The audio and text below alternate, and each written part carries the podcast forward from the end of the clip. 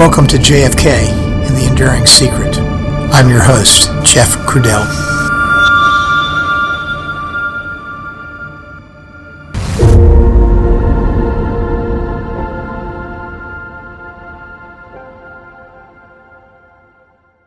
Hello, everyone, and welcome back to the podcast. Today's episode is episode 187, and it's the fifth episode in a mini series related to Richard Case Nagell. I don't know about you, but I'm getting a little fatigued with the topic.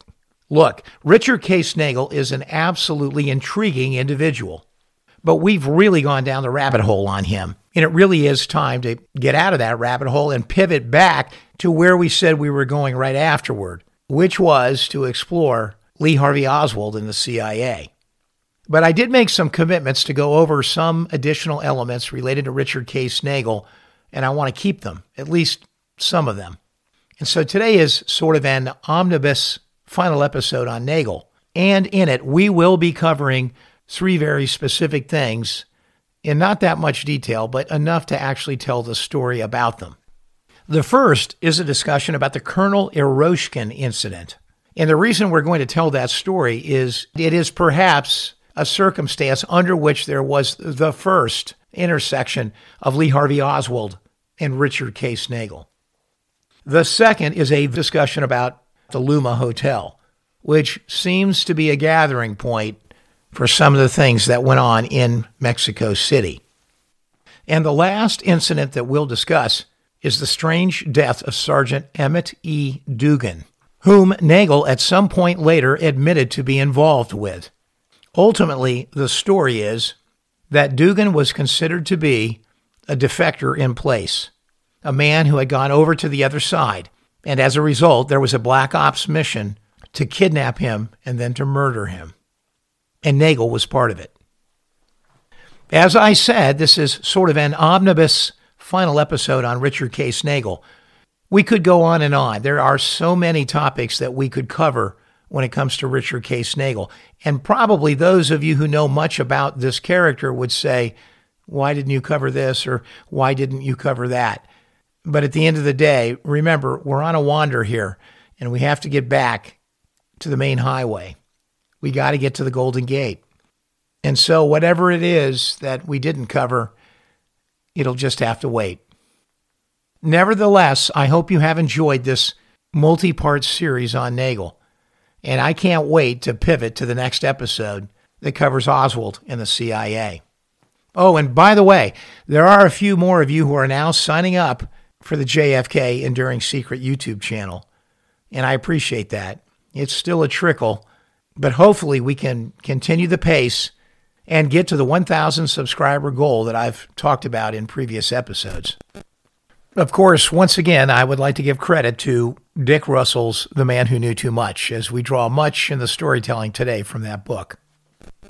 So, without further ado, let's listen to episode 187 of JFK The Enduring Secret.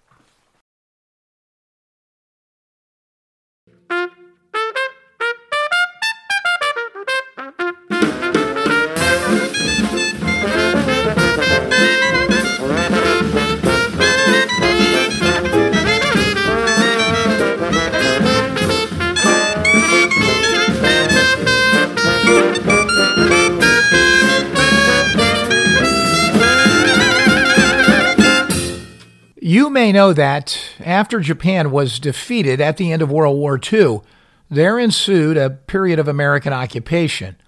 And up until his ouster, which occurred during the Truman administration, General Douglas MacArthur would be the principal American in charge of American oversight. And during that time frame, he established sometime during the Korean War the Japanese National Police Agency.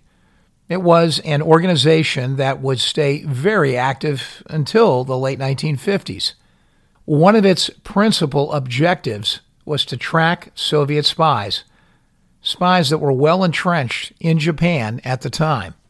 Richard K. Nagell would get to know a person inside of this agency quite well, and he would relay a story to Dick Russell and also to Bernard Fensterwald about an incident one day when a member of the Foreign Affairs section of the National Police Agency would tell Nagell about what Russell described as a curious episode. What was this episode? Well, the Japanese National Police Agency had observed a young American who was dressed in civilian clothes and was situated right outside of Tokyo's Soviet embassy. The Japanese police at first thought it might have been a member of the U.S. Army this man, whoever he was, was there with a friend. One of the first things that caught everyone's attention was that he was just walking back and forth in front of the iron gates that guard the embassy itself. And it wasn't long afterward that they were observed entering the Soviet embassy compound itself. And eventually, one of these two individuals would be identified as a Marine private from Atsugi. And you guessed it, his name was Lee Harvey Oswald. Were they sure it was Oswald? Well, Nagell would tell Bernard Fensterwald and Dick Russell that the Japanese actually had a picture of Oswald out in front of this Soviet embassy. But Nagell, so well schooled in the ways of a spook, would caveat it by saying, you know, they would never admit it because then they would have to admit that they were taking pictures of the Soviet embassy and the people walking in and out of it. It seems reasonable, but what we know about Nagell is that there are a lot of pictures that seemingly were present that somehow are now nowhere to be found. As a little bit of a primer for some of us, let's remember that the KGB in Russia is a bit of a mixture between uh, something akin to the FBI and the CIA combined, as we have it here. You see, the KGB functions both domestically and internationally. But another important Soviet spy and counterintelligence organization is a branch called the GRU.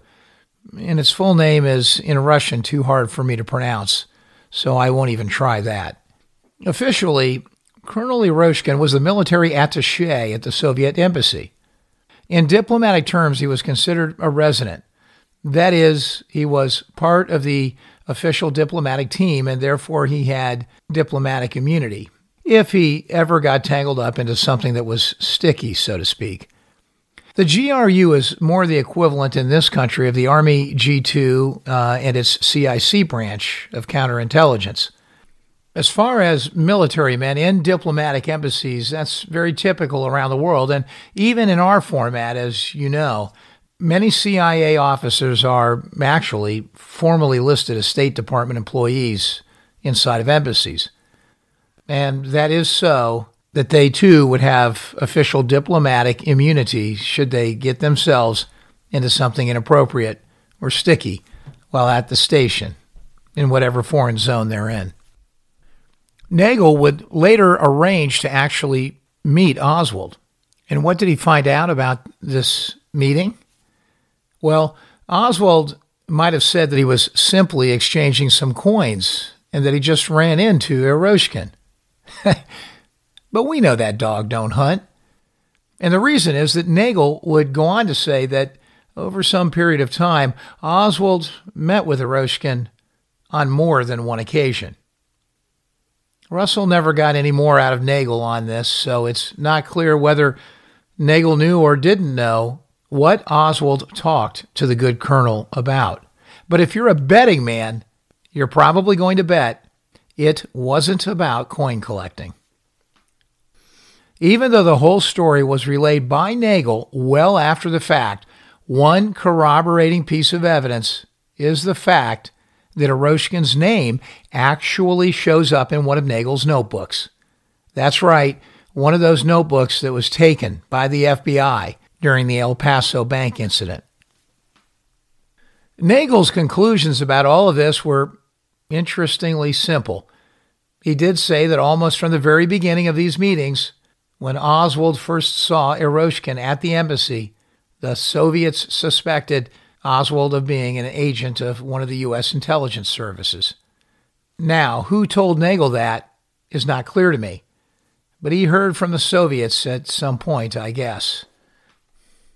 And you have to believe that that also plays into the idea of how the Soviets treated this young man when he would later defect to Russia. As we've already explained in a previous session, there was something more going on at that moment. The U.S. government was attempting at that moment to entice Eroshkin to defect. Yet Eroshkin never did defect. And in fact, much later in the 1990s, he would be interviewed by a Western journalist and reveal some interesting things. Eroshkin spoke Japanese, but not English, and through an interpreter, he would confirm that he was the military attache and that he had indeed been an officer with the GRU while stationed in Tokyo during that time frame, exactly as Nagell had described independently. And so this is another good example of something fairly esoteric that you would probably not know unless you were in some sort of intelligence or counterintelligence position such as Nagell's. Not surprisingly, this next answer to the journalist's question from Eroshkin might be what you would expect from a man who had not left Russia, or perhaps never would. The journalist Robbyn Swan Summers would ask him straight up about defection. Apparently, looking astonished, the good colonel rejected the idea that he ever considered defecting from the Soviet Union. But then, interestingly enough, he told a story that during this exact time frame, a young man, probably in his mid 30s to early 40s, came to his house. Not the embassy, but his house. It was an American who showed up, and he did so with a pistol in hand. And then, oddly enough, he said to Eroshkin that he wanted to defect to the Soviet Union. This was incredibly odd at best circumstance and highly suspicious at the other end of the spectrum.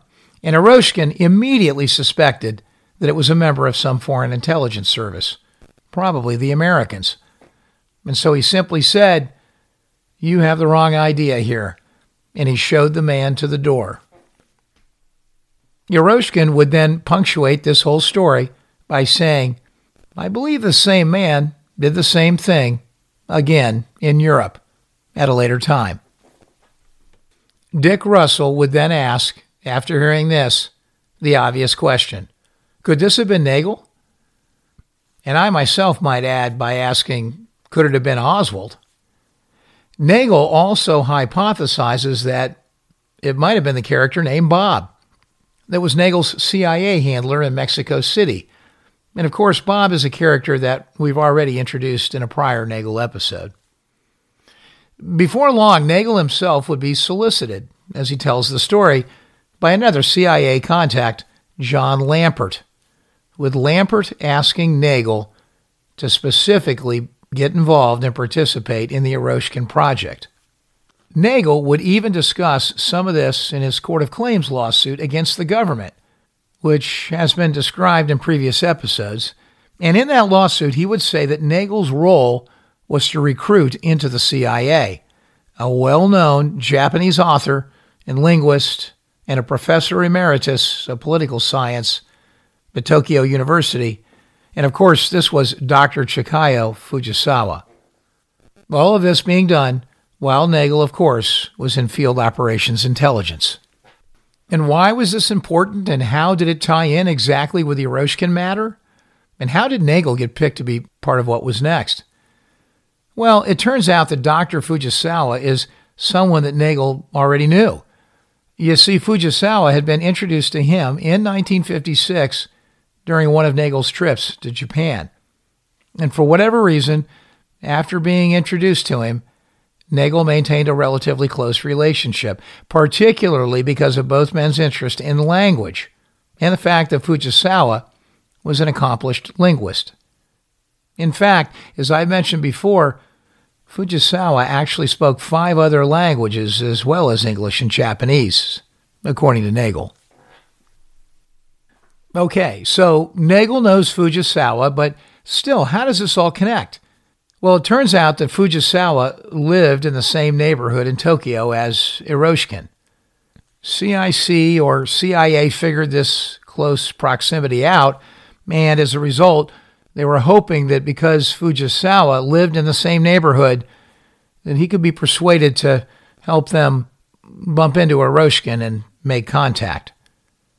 But there was more to it than just that. You see, Fujisawa was probably already connected in some way with some of the machinations that were going on at the Soviet embassy. You see, Fujisawa was allegedly going in and out of the Soviet embassy, ostensibly to finalize an agreement for a cultural exchange program between Japan and the USSR. And regardless of whether that was the true reason or not for Fujisawa's visits to the embassy, they knew that Fujisawa was, on a regular basis, in close proximity to Eroshkin. And at the end of the day, and at that moment, they were still trying to figure out exactly who Eroshkin was, what he knew, and what he was doing there in the Tokyo embassy. And as for Oswald, it was never definitively determined whether he was part of the Eroshkin project conducted by CIA and Army counterintelligence or not, or whether Oswald was just headed into the Soviet embassy on multiple occasions to satisfy his own objectives. There's all sorts of speculation around all of this. And as I've said in previous episodes, Oswald may have been used as a homosexual dangle to try and entice Eroshkin in that way. But no real hard evidence exists of that. Then, just when you think it might be a little too arcane to figure this all out, another clue comes along. Nagell wasn't the only one getting to know the good professor, and Oswald was not going to the embassy just to see Eroshkin either. You see, Oswald himself also had a relationship with Fujisawa, or at least met him, according to Nagell. And Fujisawa himself spoke fluent English and excellent Russian. There is not a whole lot more to tell of this story because, in reality, and before you know it, two Tokyo police officials told Nagell to beware of what was really going on. One was a Dr. Masui, who was chief of the crime prevention section of the National Police Agency, and the other was a personal friend of Nagell's, Jun Murai, who was head of the Tohoku Regional Police Bureau and formerly the director of the Cabinet Research Office, which is Japan's equivalent of the CIA, which was, by the way, established with American approval in 1952. Murai would warn Nagell, basically saying that the Japanese had penetrated the Eroshkin project and believed that it entailed something unlawful. Something so unlawful that it might further strain the already tense relations that existed at the time between Japan and the USSR. It was a period of transition in Japan. It was post World War II, and Japan was regaining its true internal autonomy some 10 to 15 years after the war's end, getting stronger and requiring less internal intervention by the Americans and tolerating less as well. And certainly by that point in time, the Japanese government was less tolerant of indiscretions by the U.S. spy community that, if exposed, would be seen as clearly illegal under the then existing laws of Japan. Well, with all this being said, Nagell officially recused himself from the Eroshkin Project on January 10, 1958, and Nagell's objective to recruit Fujisawa was essentially ended. Later, Nagell would come to believe that American intelligence and counterintelligence had plans to even potentially kidnap Eroshkin or Fujisawa, or use blackmail or other illegal activities during the course of this mission.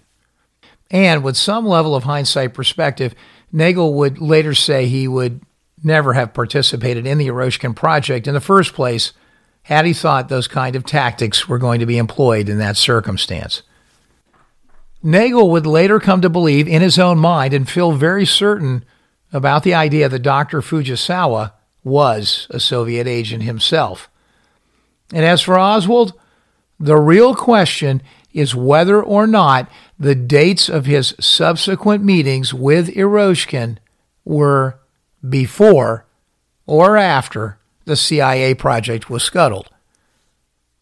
If those meetings came before, then he may very well have been part of the CIA effort to recruit these individuals.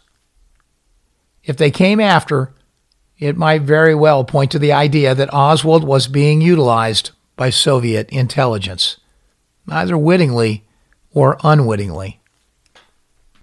And one more sad footnote about all of this Dick Russell would never get Nagell, or perhaps Nagell never knew, but in any case, there would never be a more specific assertion about the dates related to Oswald's visits.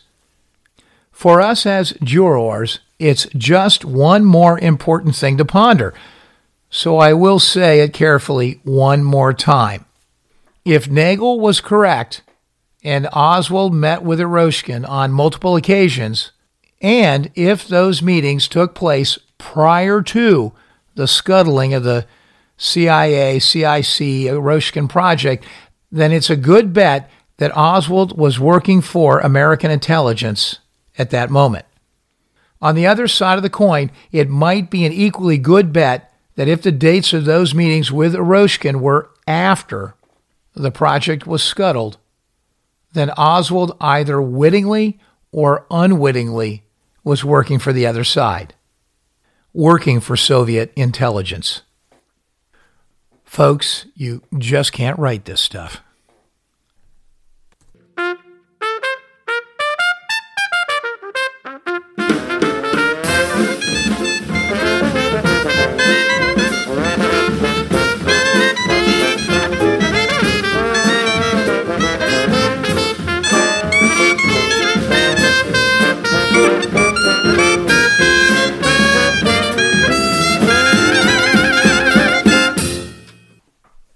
Many of you may recall the movie Casablanca.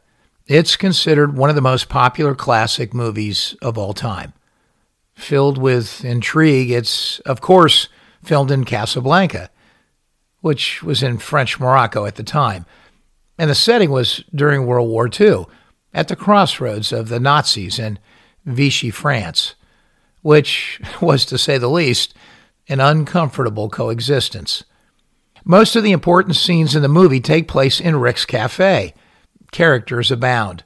Letters of transit carried surreptitiously, spies everywhere, everyone listening, danger in the air if the wrong conversation was heard by the wrong ears.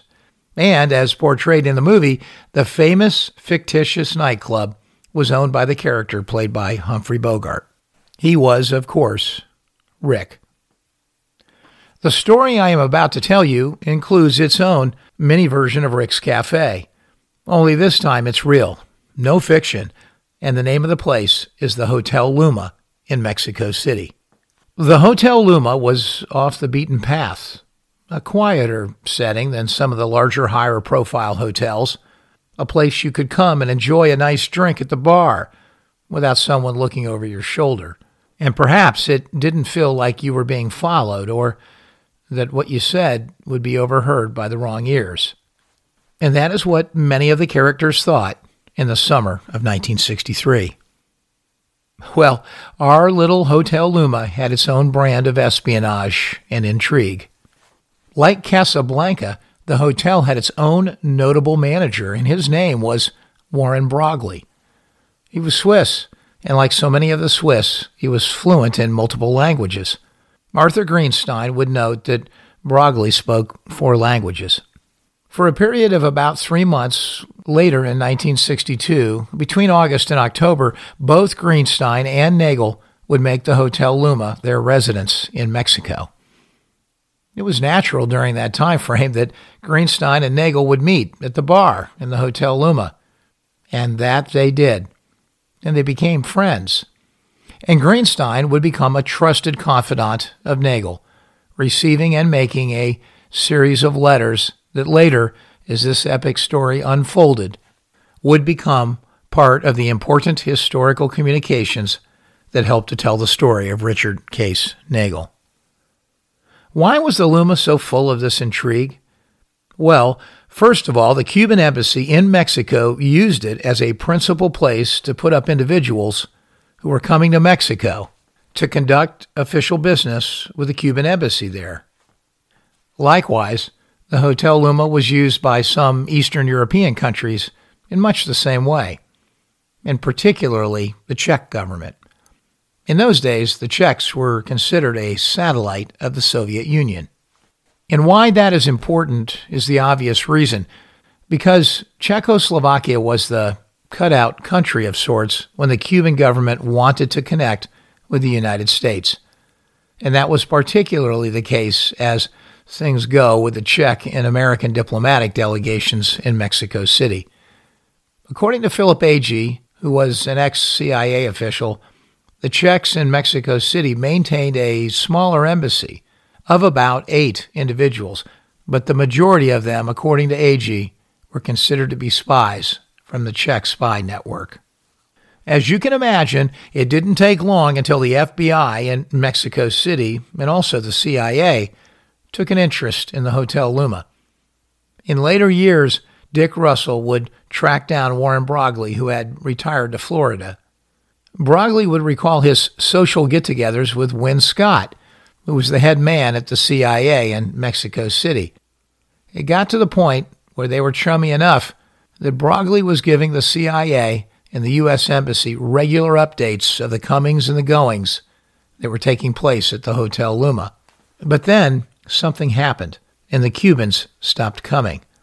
Could they now be informed that Broglie was informing the Americans? Perhaps. Well, it turns out that Broglie's bartender and relief head waiter at the Luma was Franz Wayhoff. Franz had served in the German Merchant Marines during World War II, and somehow afterward, by 1952, he had made his way to Mexico after the war. He never became a Mexican citizen, but for the next decade or so, he would work at the Hotel Luma. He was, of course, the bartender who got Nagell and Greenstein and so many others their drinks every night. And like all bartenders, he saw a lot and he heard most everything. And of course, we all know that once you get to the bar and have a few drinks, lips become looser. Yes, indeed, Franz heard a lot and knew a lot. Nagell would develop quite a rapport with Franz Wayhoff, and ultimately, in the end, Nagell would conclude that Wayhoff was Czech intelligence.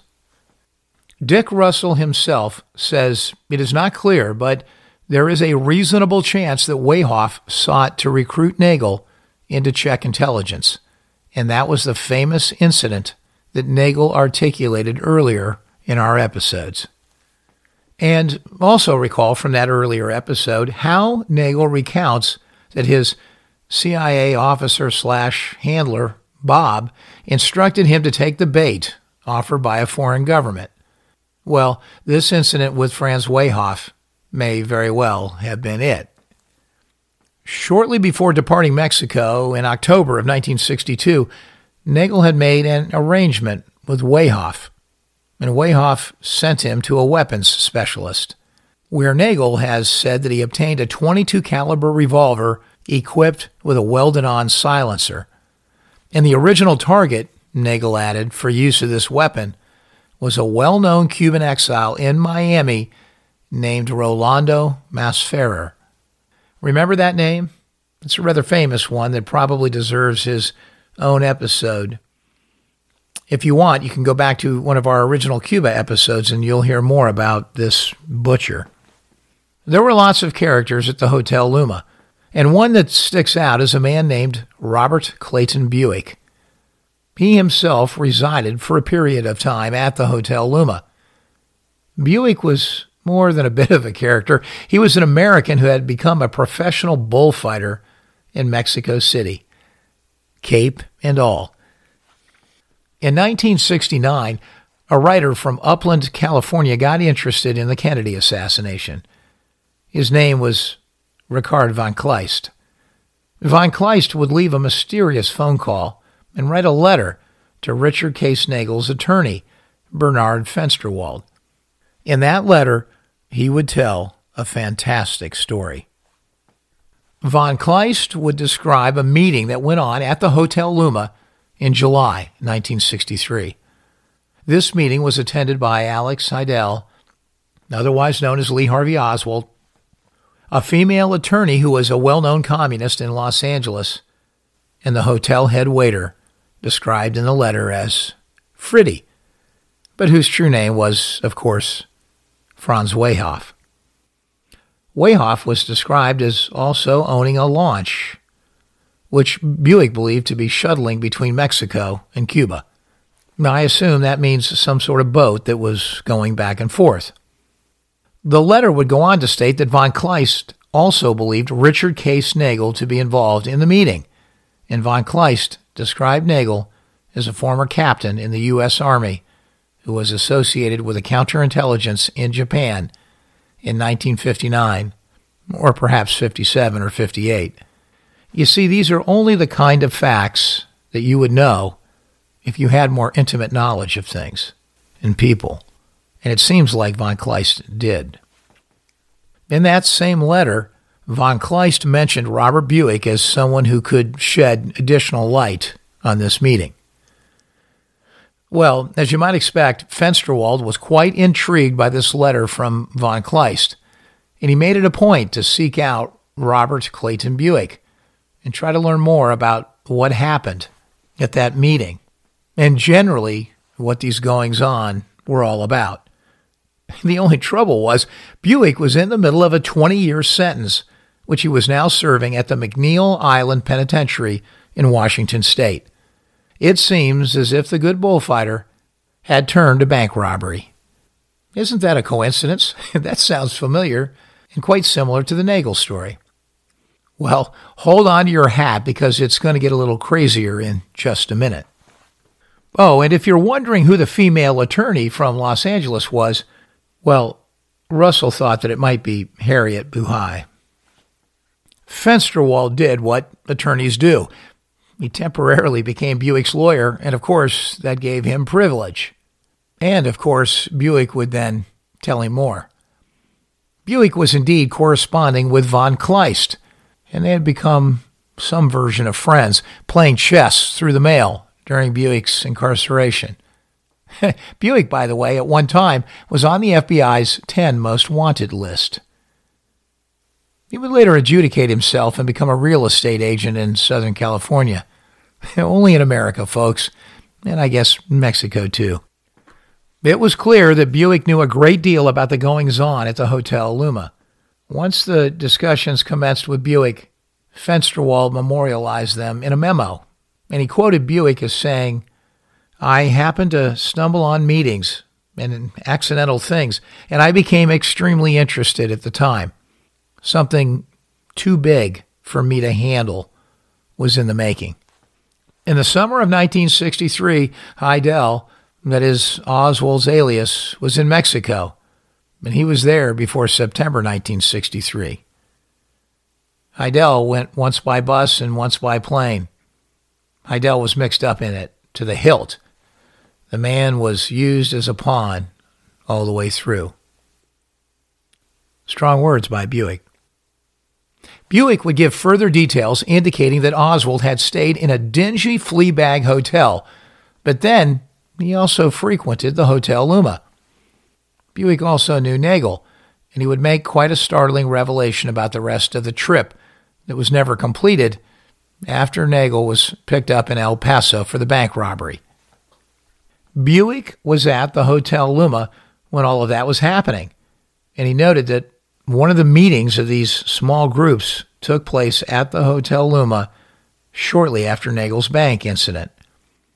And Buick noted that he would have expected Nagell to be en route to Mexico for this meeting. Buick believed that Nagell was at the border, trying to make up his mind whether to go south or not, and that he didn't want to go back to that meeting in Mexico City. Buick would go on to state that sometime that summer he was approached by agents of the U.S. government, men that he said at the time he could still identify by sight, and men that wanted Buick to infiltrate and report on what was happening with this group.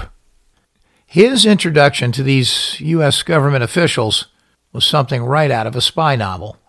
One night in the summer of 1963, he was out late, and he was drinking at a nearby bar named the La Ronda. Around 2:30 in the morning, he decided to head home, and he headed out to his car, an emerald green Cadillac convertible. How fitting. But pretty quickly, he sensed that he was being followed, so he actually passed up his car and kept walking. And then he made a quick turn down the street and into a deep alcove. As was typical of the day in Mexico, this macho man was packing heat. He had a 357 Magnum under the seat of his car, but on his person at the time, he carried a 38 Derringer, pearl handles and all, just like the one that General Patton used. So he hid in the alcove, and they would pass him.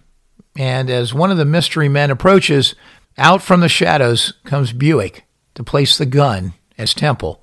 Speaking to these two in Spanish, and then quickly finding out they didn't speak any Spanish at all, but started speaking to him in English. One of them would say, I can't understand. So in English, Buick would quickly get to the point and say, What the fuck do you guys want?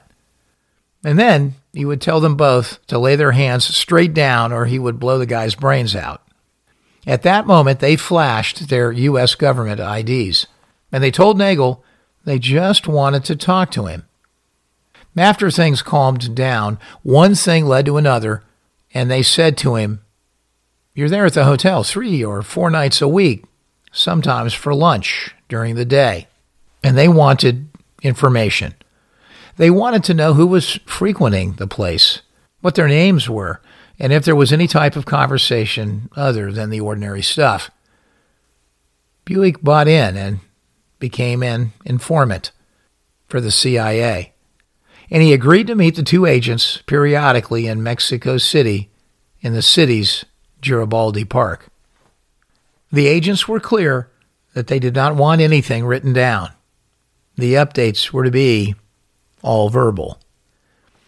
And as he began paying more attention under this new arrangement, while frequenting the Hotel Luma, he would zero in on Franz Waehauf, and he would notice the very tight relationship that Waehauf had with the manager there, Warren Broglie. One thing that struck him was that the two of those men would be in very intense conversations quite often. And of course, he would also see Richard Nagell there, and not long after that, he would see Oswald, with Oswald engaging on one initial discussion with him to some extent. Mean, it was a conversation with Oswald inquiring about how to become a bullfighter. And as Buick describes it, Oswald was cocky. And one of the first things that struck Buick was that on the first occasion of their meeting, Oswald introduced himself as Alex Hidell. But on the second occasion, he introduced himself using another name. Buick called him out on it. And Oswald just clammed up, and from there on out, refused to talk to him after that. Buick would go on to say that Oswald wasn't in the bar very long on either occasion when he saw him. But there were moments where Oswald, Waehauf, and Broglie, all three men, were talking together and then were completely out of sight. They never all left together, Buick would say, or come back together. But then, all of a sudden, as he describes it, one would come in, and then five minutes would pass, and another shows up, and then 10 minutes later, the third comes back into the bar. Buick had no idea what that meant. Perhaps they were meeting in one of the vacant motel rooms. But as he said, who knows?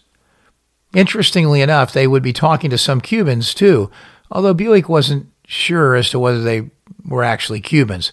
He thought it was possible that they could have been Puerto Rican or from one of the other adjacent Caribbean islands. But what he said next is the bigger thing. Buick claimed that he actually did overhear portions of conversations in the Luma bar concerning an assassination attempt against President Kennedy. What he heard, he told the two government officials in the park. Those comments may not have been as overt as I am implying. Buick would state that it wasn't so much what he heard at one specific moment. You understand, it wasn't something that was directly stated, but more implied. It was only in retrospect for Buick that it would all come together. now, imagine that, only in retrospect. Well, Dick Russell never got Buick to place Nagell and Oswald together at the Luma bar at the same time. But in the 1993 book, Riding the Tiger's Back, that author did. And apparently, Buick would say more, indicating that Alex had allegedly told Buick he was on his way to Cuba. And when asked how he was going to get there, Alex had hinted it would be by sea. Hmm. Does that now line up with Franz's little shuttle service that I just mentioned? Thought you would catch that one if you weren't eating a sandwich. Well, Buick also recalled this Alex talking about how President Kennedy would pay for the Bay of Pigs invasion, even discussing assassination as an effective tool. When Buick told this information to his two CIA contacts in the park and then asked what he should do next, they were very clear. And their answer was, You should do nothing. Don't worry about it. We'll take care of it. Obviously, they didn't take care of anything. Wouldn't you just like to know who those two CIA agents were? I would. There's one final twist to this story, as bizarre as it already is. After Buick was apprehended in Texas on March 26, 1966, for his bank robbery spree, he should have gone directly to California under the extradition agreement. That is where the robberies occurred. And Buick recalls that the state of California wanted him flown right out from Texas right away, as Buick was charged with 22 counts of bank robbery there. Yet the authorities didn't do that. Instead, they took him to El Paso. And lo and behold, he would soon be in the same jail cell as Richard Case Nagell. It wouldn't take long before Nagell and Buick recognized each other. Soon they would be talking about Mexico and the Luma Hotel and the distaste that both of them had for the bartender, Franz Waehauf. Buick would conjecture that Nagell's distaste emanated from differences between the two men in whatever it was they were planning in that group. Russell would ask Buick whether he thought that the authorities deliberately put the two men in the same jail cell together in order to see what they might say to each other. Nagell was concerned from the very beginning that the cell was bugged, and Buick agreed right away with Russell's surmise. He would say, Yeah, there is no doubt about it. That's what they did. Well, I don't know whether that dog hunts or not, but I will tell you one thing. Folks, you just can't write this stuff.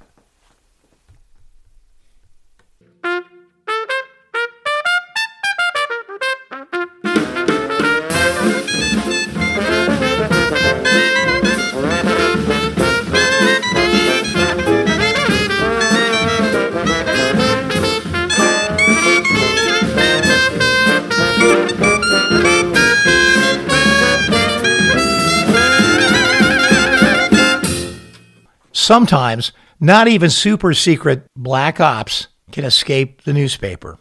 Appearing in the New York Times on March 15, 1958, was an article on the death of Sergeant Emmett Dugan. The small little headline read, Two hunted in Tokyo in death of a GI. The Tokyo police are reported to be searching for an unidentified Chinese and a Caucasian foreigner in connection with a suspected murder of a United States Army sergeant assigned to intelligence work. A body in civilian clothes found floating in Tokyo Bay Wednesday was identified this morning as that of Marine Sergeant Emmett E. Dugan, 39 years old. He had been missing from his intelligence unit in Yokohama, 25 miles south of Tokyo, since February 4th. An examination indicated the man had been dead two weeks. An autopsy conducted by United States Army surgeons yesterday suggested he had died before he was thrown into the water. Except for a bruise on the forehead, his body bore no marks of external injury, but there was no seawater in his lungs, as there would have been had he died of drowning. Sergeant Dugan's wife returned to the United States last Monday by military aircraft. An Army spokesman said he had no, and I quote, definite knowledge that the sergeant was engaged in, and I quote, investigative activity at time of his death. He could have been a victim of robbery, he added. Well, he's just saying. We have to thank the records that got generated as a result of Nagell's court case that was filed in the Court of Claims related to his disability claim, because as part of that claim, he included information regarding certain aspects of his field operations intelligence work. That's right, his engagement in black ops, if you can believe it. Yes, in that claim, Nagell wrote that in February 1958, he had personally, and I quote, witnessed the abduction and execution of a U.S. Army intelligence agent, Master Sergeant Emmett E. Dugan, by other agents because he was suspected of harboring intentions to defect to the Chinese communists. Nagell apparently identified Dugan as an agent handler for field operations intelligence, saying that Dugan had been assigned to work with a Chinese informant from Hong Kong. Dugan was last seen on February 4th, 1958, with his wife Maud at the Osaka Hotel in downtown Tokyo. That night, Dugan would simply leave and tell his wife that he had things to take care of.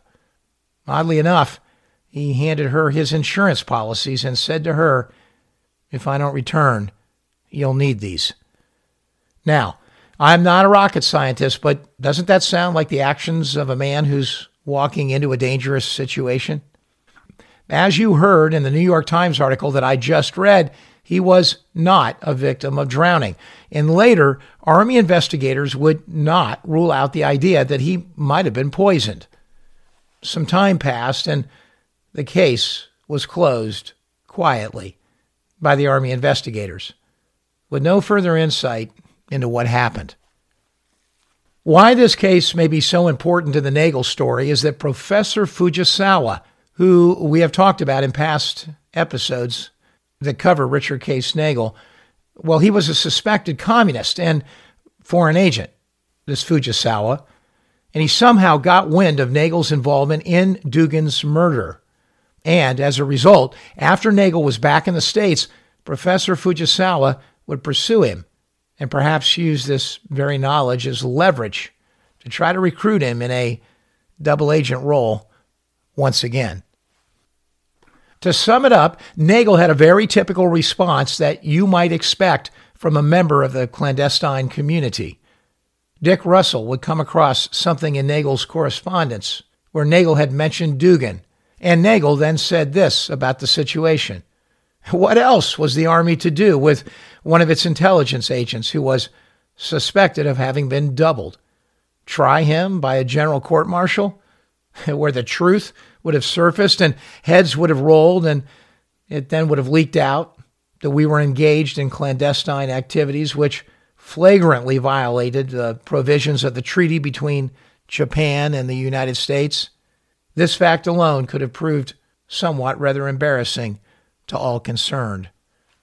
Well, there you have it. We don't have much more than that related to the story of Emmett E. Dugan, but where it seems to point is that Nagell was involved as part of his employ in the Army Field Operations Intelligence Unit at the time, and he happened to be involved at least tangentially in the kidnapping and the murder of this other Black Ops participant, Emmett E. Dugan, and that later his involvement may have been used as leverage to turn him once again to a functioning double agent. Thank you for listening to episode 187 of JFK The Enduring Secret.